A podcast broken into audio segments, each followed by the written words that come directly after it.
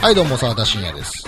えー、ボンクラ映画館の座頭市でございます。どうもどうも、お久しぶりでございます。はいお久しぶり佐藤内さんって過去出てもらった時やりましたっけだいぶ前か。えーっと、怖すぎの回。そうか、めですちかゃねくちゃ前ですね。はい。まあ、そんな久々な佐藤内さんの登場なんですけど、はい。あの、ボンクラ映画館の方でね、はい。あのー、10周年を迎えたということで、うん。記念企画の収録がありましてですね。はい。まあ、お呼ばれした、えー、付き合いのまま、じゃあ、うちの方でもちょっと何か話があればと思って、はい。まあ来ていただいたのが今回っていうことなんですけどね。はい。あの、ボンクラ映画館の方のその企画の方も聞いていただければなと思います。はい。で、来ていただいて、じゃあ、うちの方で何話すんだって話やったんですけど、まあ、ボンクラ映画館という名前がついてる以上映画の話をした方がいいだろうなと思って、はい僕がいくつかね、最近見た映画っていうのこんなん見ましたっていうのを、まあ、リストアップさせていただいたら、まあ、今回の、えーパラサイト、半地下の家族の内容やったら喋れますっていう話なんで、はい今。回はそのお話です。はいポン・ジュノっていう監督、まあ、有名じゃないですか。はい。まあ、どれぐらいの作品に触れてましたえーっとですね、僕、あの、殺人の追憶って2作目から見始めたんですよ。はいはい。えー当時、あの、快楽亭ブラック師匠という落語家の方と、はい。あの、唐沢修一先生、えうーんえーと、トリビアの泉とかのスーパーバイザーでしたっけ、はややられてる方。あの方の対談があってですね、はい。で、最近見た映画の話で殺人の追憶が面白かったみたいな話をされてたんですよ。はい。で、当時まだ韓国映画ってそんなメジャーじゃなくて、うんうん。えー、冬ソナブームが来てるか来てないかぐらいだったんですよね。ああ、今見るはとい殺人の追憶は2003年となってますね。は。い。はうい。ん。で、まあ、この二人が褒めてるんだったらと思って劇場に、もう一切、あのー情報なしで行ったらもうすごくて、ほう。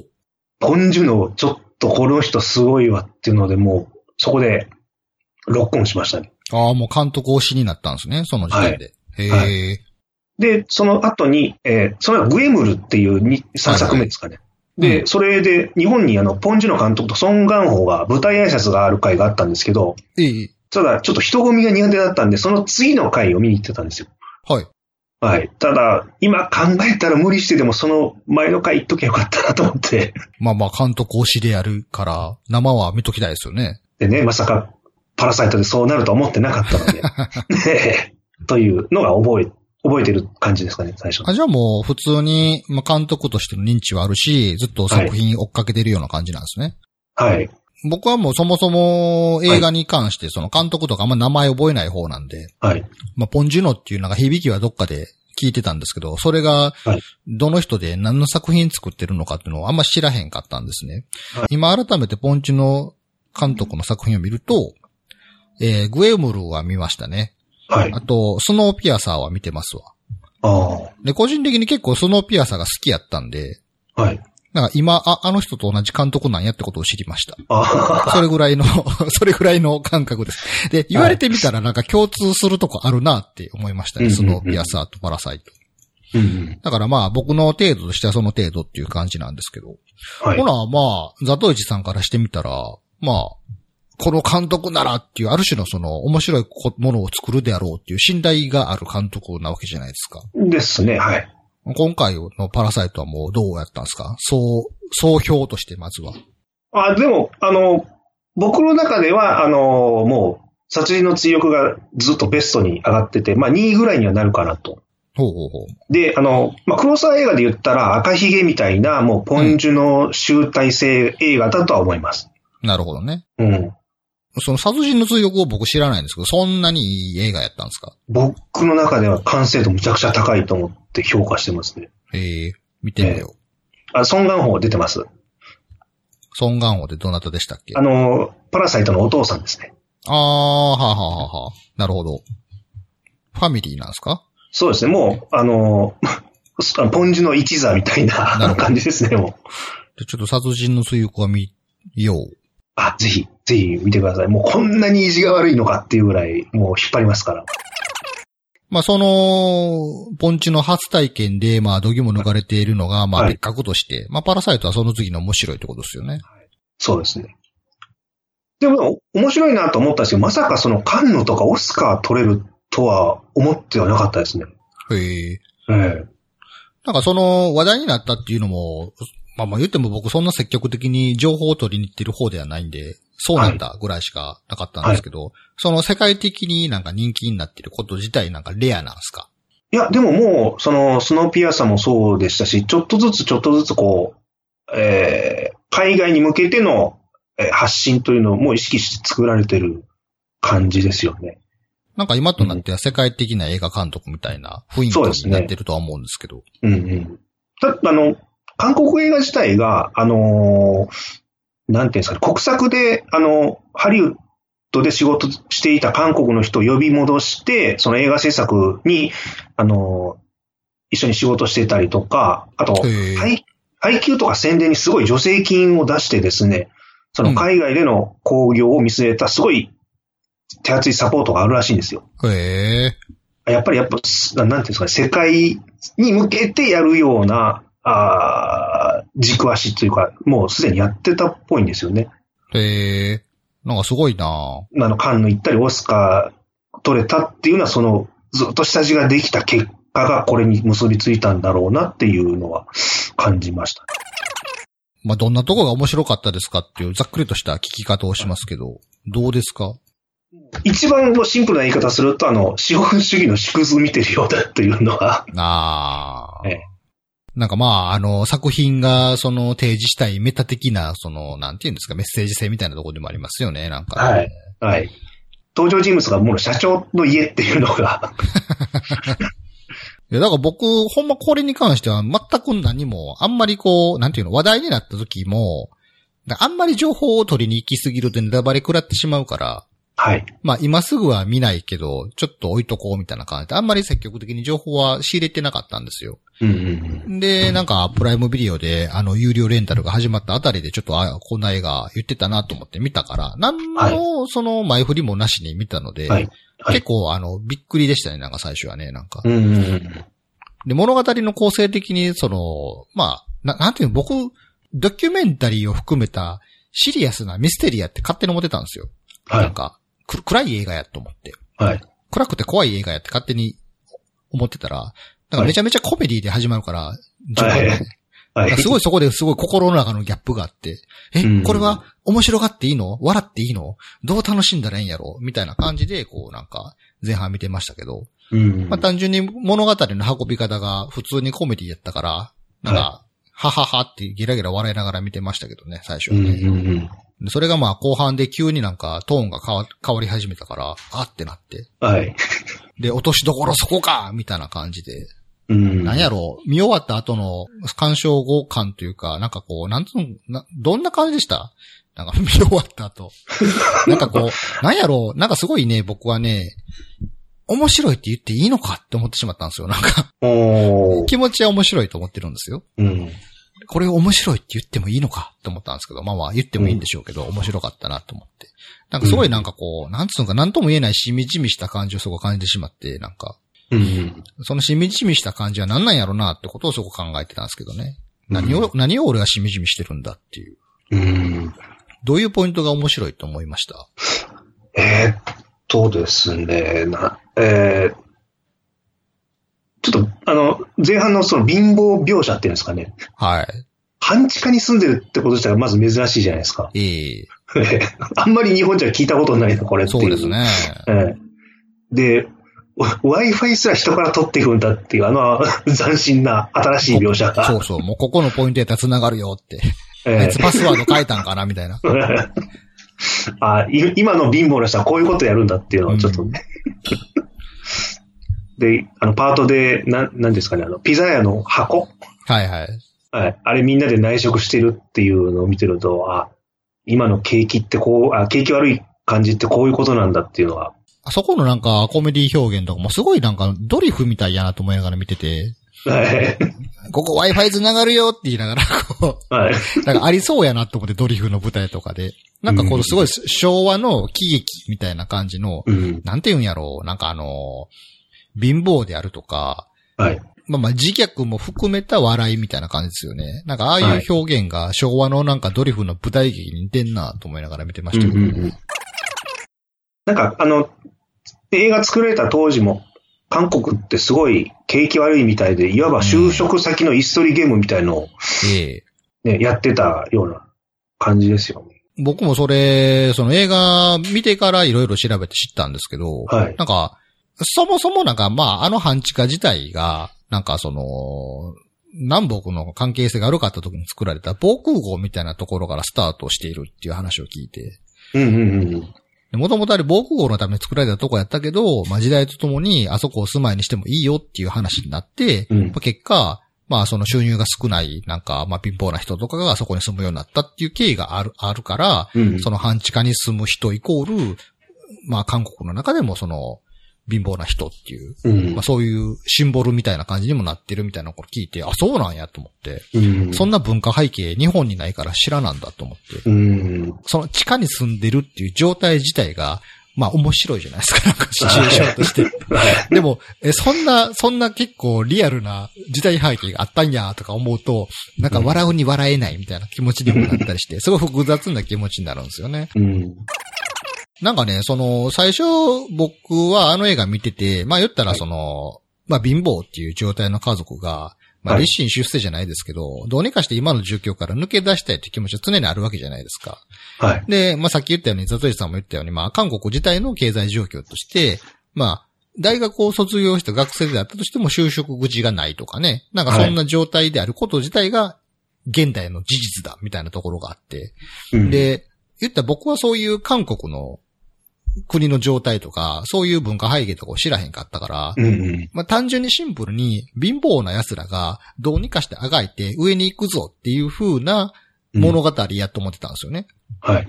で、その金持ちの子供の家庭教師をするっていうことがきっかけで、まあ、 そこをこう、まあ、パラサイト、まあ、その家の、いその金持ちの家に帰省するっていう行為自体を面白おかしくコメディとして書いてあったんですけど、なんうかん、見てて、そんなすんなり家庭教師できる能力あるんやとか、うんうんうんうん。主人公の男の子をきっかけに、自分のお姉さんが、絵画教室のその先生として、まあ、嘘ついて子供にアートを教える家庭教師として入り込んだりするときも、はい。 そんなすんなりいけるとか、 なんか、はい、ありますね。詐欺師としてのスキル高すぎひんってめっちゃ思ってたんそうなんでですすよ。よ。はい。で、そんなすんなり、一家丸ごと、まあ、面白おかしく表現していることを差し引いたとしても、そんなすんなりいくって思って見てたんですけど、うんまあそこは面白おかしくね。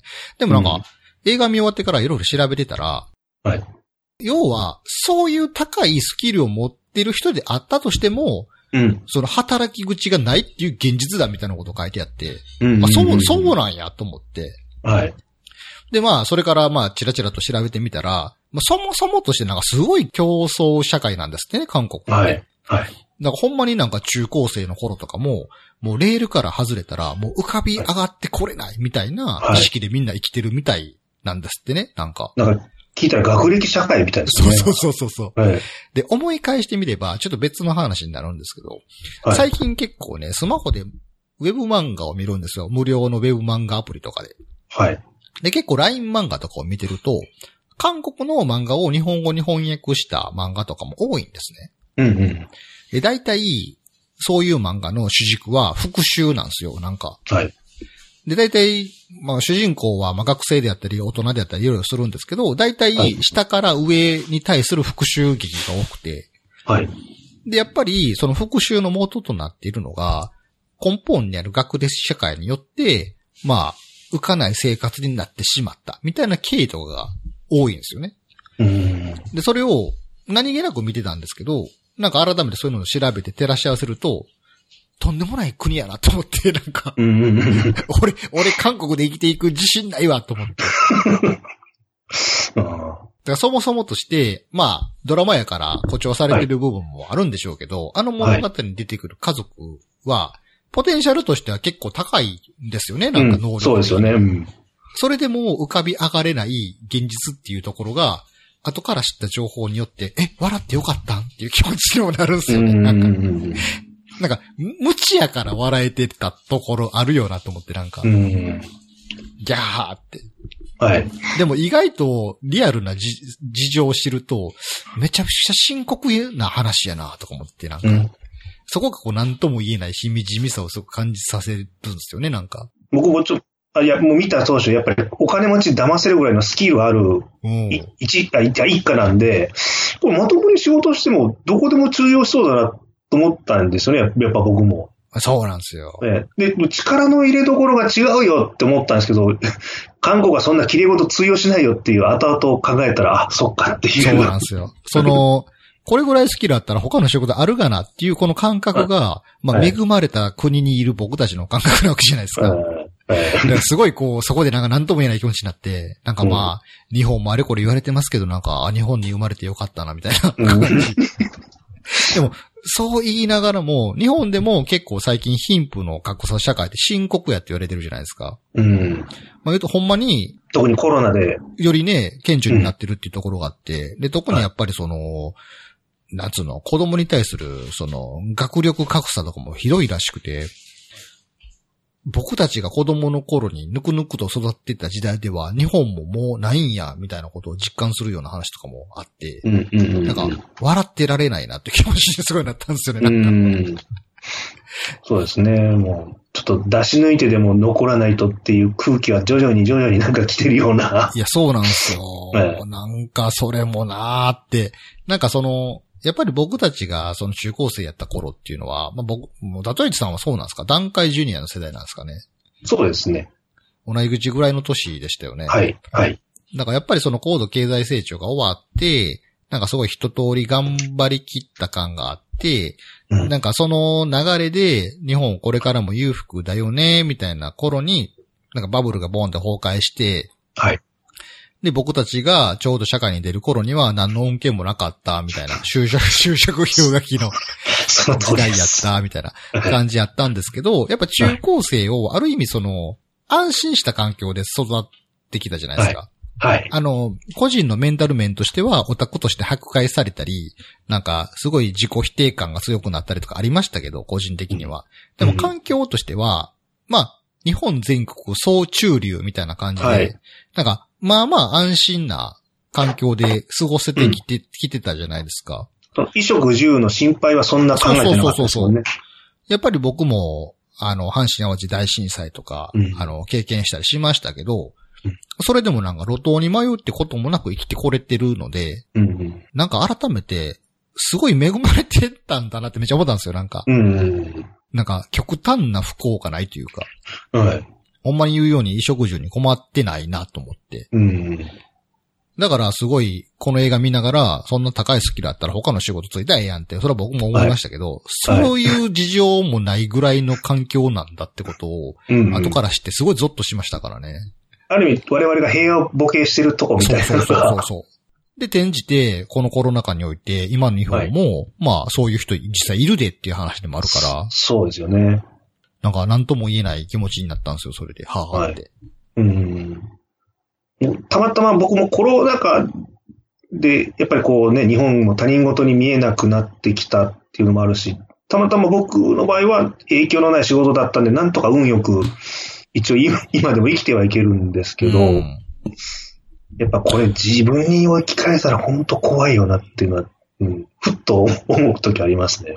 そう、だから僕はこの映画見て、まあ、はい映画を見ている最中は、そういう時代背景とか文化背景があるっていうのは知らなかったんですけど、はいなんかこの家族のハングリー精神見習わなあかんなと思ったんですよ、なん か。うんうんうんなんかここまで強く生きるということに対して執着してないなと思って自分が。うん。なんかそれは見習わなあかんと思って。うん。どこまでがまあ、ね、お父さんの言う計画やったかはわからないですけど、はい。一応まあ、そのスムーズに家族全員が何らかの形でこの金持ちのに関われるっていう状態にはなりましたけど、うん。その最初はその息子から行って、次お姉ちゃんが行って、お姉ちゃんの次誰でしたっけお父さんでしたっけお母さんでしたっけなんか順番に行った時に、お母さんですね。はい。でイエーイみたいな感じで、うまくいったぜっていう、あの、いなんていうんやろな、素直に喜ぶ状態はい。 自体は素晴らしいなと思いましたからね。イエーイって。うまく滑り込めたぜ、イエーイみたいな感じの、微笑ましいなと思いながら見てましたけど、ああいうなんていうんやろう、なんとかして潜り込んでやるぞっていうことを、はい。に対しての強い執着を持つことと、その潜り込んだ後に、それを素直に喜ぶっていう、なんかああいう、なんていうんかな、うん。生き抜くための当たり前の力っていうのに対して、すごい憧れを僕持ってしまったんですよね。なんかうんうんう、んすごいなと思って。で、まあ、やってること自体が、まあまあ良くない、良くないことである。そうですねまあ騙してる以上は良くないことであるんですけど、うん。なんか、こういう、なんていうんやろ、どうにか、是か非にでも自分の居場所を作るぞっていう気持ちってなんか俺ないよなとか思って、うん。そこまで困ったこともないからかもなとは思ったんですけどね、言うようにその平和な中で暮らしてきたからこそなんでしょうけど、うん。でも、改めて今の時代、これからの時代とか、よりやっぱそこってもっと簡単かんよなとか思って、なんか、うん。うん。まあそれが大なり小なり、まあ金持ちなのか貧乏なのかっていうのは別にして、なんか、今の自分の環境とか場所を守るとか、自分の求めているところに行くとか、なんかそういう強い欲とか執着っているよなとか思って、うん。それが今の自分になんか意外とないよなって。うんだから、すごいなんかあの、映画レビューとか感想とか、インターネット上で探してみると、はい。その、今回のこのパラサイトを見たそういう時に、主人公家族を、まあ、下に見る人も多いっていう感想があって、要は自分たちは、その主人公家族の状態じゃないっていう。はい。自分たちよりも下の家族が物語の主人公になっている映画だ、みたいな見方をする人がいるけど、はい。みたいなところとかあって、要は、そのし自分が下に見てた家族が自分たちを侵食してくる怖さみたいな、うん。うん。そういう描かれ方をしているみたいなうん。感想とかもあったんですけど、なんか俺からすると、いや、この家族を下には見れないと思って、なんか、 うん。なんか今い、今自分がいる環境とか立場っていうのはたまたまでしかなくて、うんなんか、生きる強さってこの人たちの方が上やなってめっちゃ思ったんですよね。うんで、前半それでずっと気、あの、気を取られてたら、後半もっとすごいやつがいたっていう。 あれもすごいびっくりしましたね。物語の構成的にもそうやし。あれも、あれもなんやろな、すごい物語としてのちょっとした高等無形さかなとも思うんですけど、はい。ありそうですからね、実際に。うん言うたらもう本当、さっき言ってたイストリーゲームのもっとすごいそうそうボスそがう。出てきたみたいな。 もう、よらば大樹の陰で、もう、昨日ふもとにある石をひっくり返したら、たくさんの虫がいるみたいな感じ で、ありそうやなと思って。ほんまにブラックコメディやなと思いながら見てましたけど。今のご時世なんかその、やれコンプライアンスがうんぬんかんぬんで、結構笑いに対して結構シビアなところがあって、はい。なんか人を下げすむことに対して、人を下げすむ行為であるとか、暴力行為であるとか、まあそれを笑いと直結さすことに対して若干問題視されてるようなところあるじゃないですか。はい。人の個性であるとか、まあそれを上げつらったり笑ったりしてはいけないみたいな。うんでもやっぱ、俺、おこれはもう完全に俺個人の、まあ、視野の狭い価値観なんですけど、はい。なんか、人間ってそもそも性悪やってる思ってるんですよね。うん。だから、暴力とか、その、人を蔑む気持ちと笑いってやっぱ密接な関係があると思ってるんですよ。うん。それが人の、その、なんつうの、本性の一部やっていうところがあって、うん。なので、どうしてもやっぱ、笑ってしまうよなって思ってなんか、うん。自分がそうやからね。だからやっぱりその、すごい俯瞰で見ると、この映画の物語って笑えないんですよ。うん。でも、笑ってまうんですよね、この映画見てたらね、なんか。 状態としては全然笑えへん状態。あの地下に隔離されてたね、なはんい。か、かじ、か、家政婦さんのその旦那を地下に隔離してたこととか、はい。笑えないじゃないですか、あんなん事実として。でも物語上めっちゃ笑ってまうんですよね、あそこなんうか。ん。あの、いや、最初は家政婦さんの方が、先にいた家政婦さんの方が立場弱いんですけど、ええあのー家族全員で乗っ取りしてたっていうのがバレた途端に、あの、立場が逆転するというか、で、あれも、最初なんかその、んあの、も、も、も、も桃アレルギーかなんかやからみたいなはい。ところで、なんか、わざとあの家政婦にくしゃみ起こして、あいつはなんか、はい。結核と か、そうそうそう。あれもなんか、すごいひどい話だよと思って、なんてひどい家族なんやと思って、なんか、ほんま、すごい単純に素直に見てたから、なんかこの家政婦さんめっちゃかわいそうやんか、と思って。はい。じゃあその家政婦もまあ同情するようなものではなかったっていう。 一応自分の、あの、えー自分のお金で食べ物を買って 渡してるみたいなこと言い訳はしてましたけ ど、いやいや、人の土地住んでるからっていう。でもそれでももう、住むとこがないからもう、背に腹は変えられないということで。さっき、まあザゾイさんが言ったように、その、立場がコロコロ逆転していくじゃないですか、なんか。はい。で、 あれもなんか、笑ってまうんが、はい。マウントを取り合うわけですよ。まあ、まあ、マウント、マウントっていうのかな、自分に正義ありみたいな言い方してるけど、お前らどっちも悪やからな、みたいな感じの、はい。 お前らどっちも最悪なことしてるからね、みたいな感じの。うん。ああいう、この、滑稽さ、なんか、はいまあ、俯瞰で見ると、すごい狭い世界の縄張り争いしてるような滑稽さだなと思って、はい。でも、当人からしてみたら、生きるか死ぬかの瀬戸際やから、そら必死やんなとか思いながら、そうですよね。だからすごいい、やそうやあな、今、今話しながら思ったけど、要は、まあ、まあ、やっぱりその、素直に見てる時点では、まあ自分たちよりも下の人間やっていう視点で見てるわけですよ、僕もやっぱりね。でで、そ、の自分たちよりも下の人間たちがちっちゃなところの縄張り争いをしている滑稽さっていうところで笑ってるわけじゃないですかう。ん。それを改めて笑ってる自分も含めて俯瞰的な目で見た時のその自分の歪小さも滑稽やなっていう、あの作りが何とも言えないこう気持ちにさせるんですよね。うんなんか俺もなんか、俺もなんか歪小な人間の一人でしかないみたいな。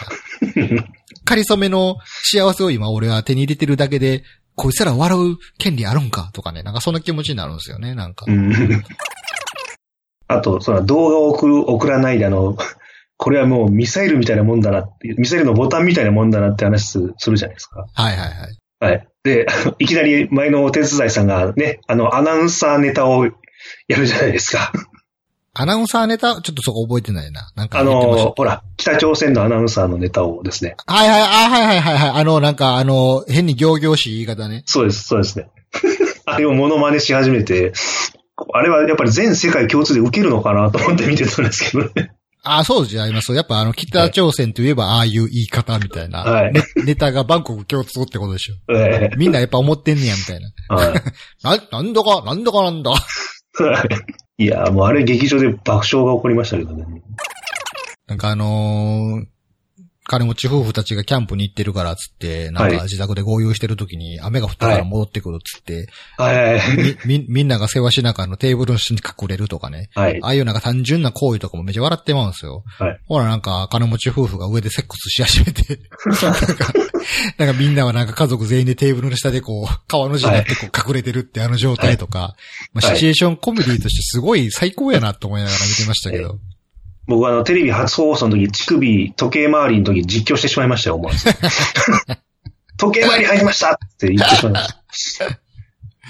なんか、なんやろな、なんか、そういう、そういうコメディチックに描かれてるとこ、ある、ある種なんかその見てるこっちとしては、あの金持ち夫婦と、そのパラサイト家族の、なんかある種の強制、強制、はい。まあ金持ち夫婦からしてみたら、全然知らへんところの話なんかもしれへんけど、はい。まあそれを俯瞰的に見てるこっちとしては、強制してるように見えるわけですよ。あの、うん。二つの家族が、あはのい。金持ちの豪邸で。だから何らか、な、なんやろな、どこがこう、このままの状態がずっと続けばいいのにみたいな、この、その、半地下家族に対するこう、なんていうの、このままうまくいってねっていう変な願望とかも途中からこうんう、うん芽生え始めてきて、うん。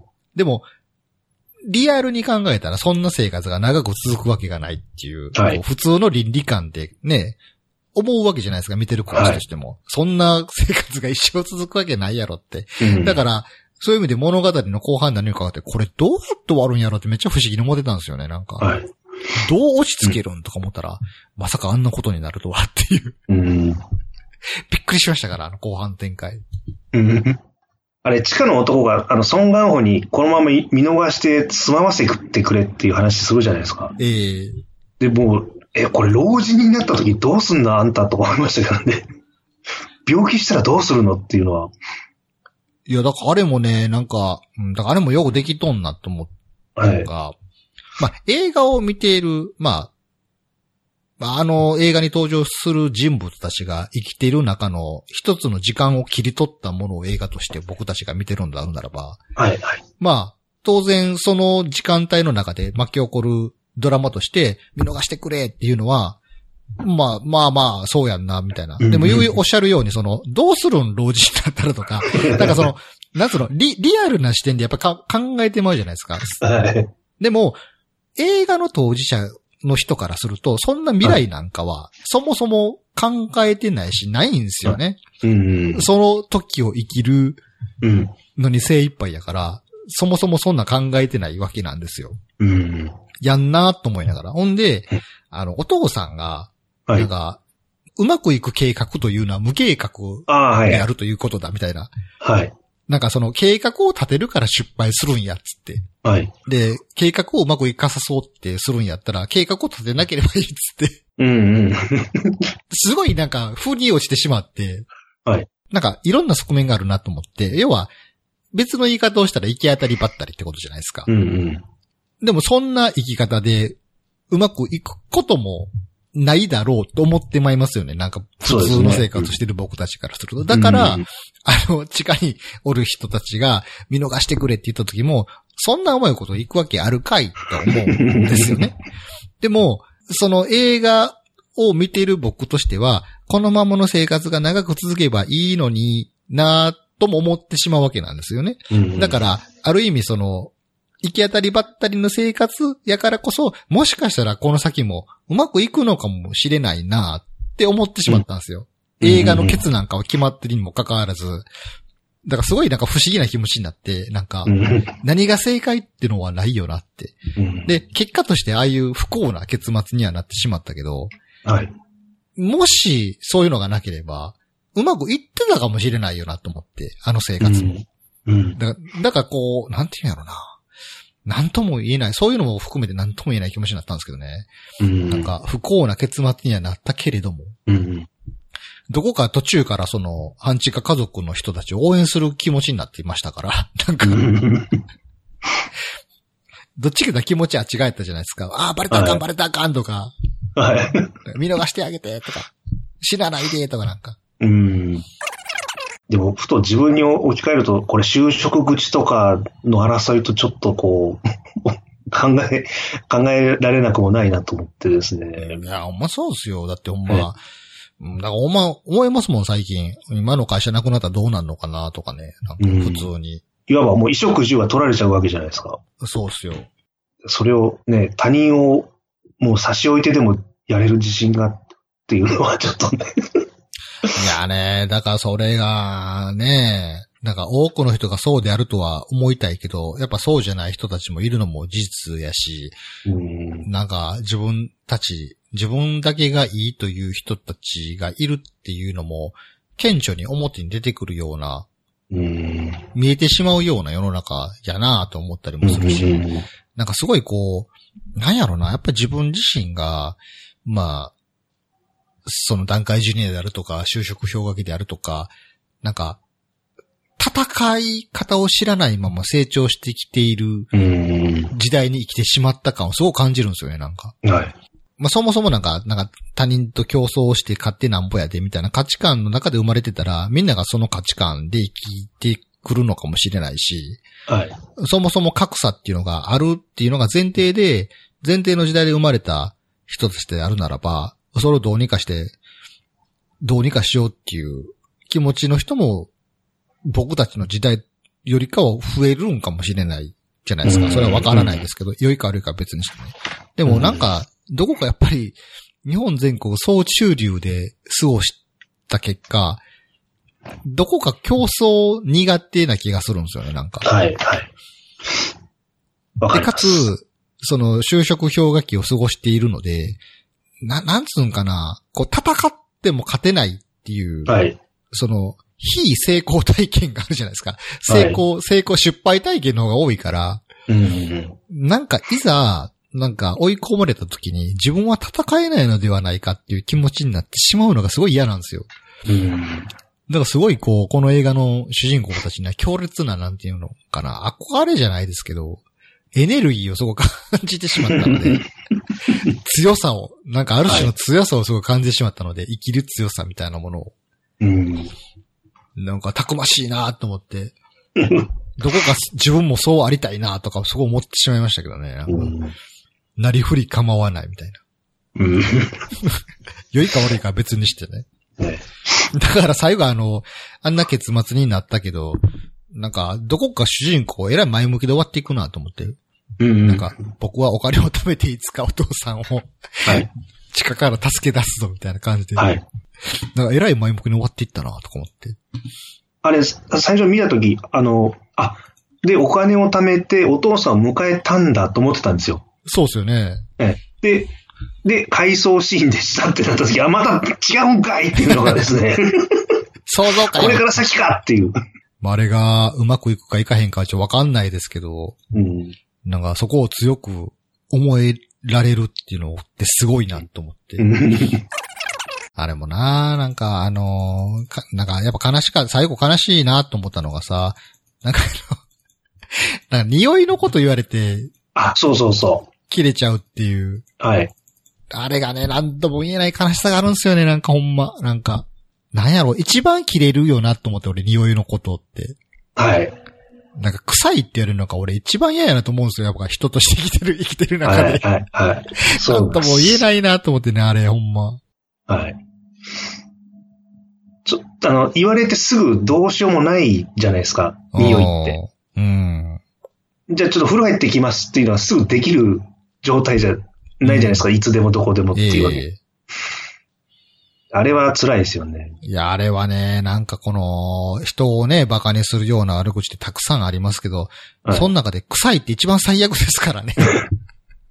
しかもあれ、生活習のお話されてますからね。そうなんですよ。えこの、いい匂い、良くない匂いじゃなくて、はいやっぱ環境の匂いって身につくじゃないですか。そうですね。うん。やっぱその場にいるからこその匂いみたいなのが、やっぱうん人間でまとわりついて、自分ではそれって感じられないじゃないですか。はい。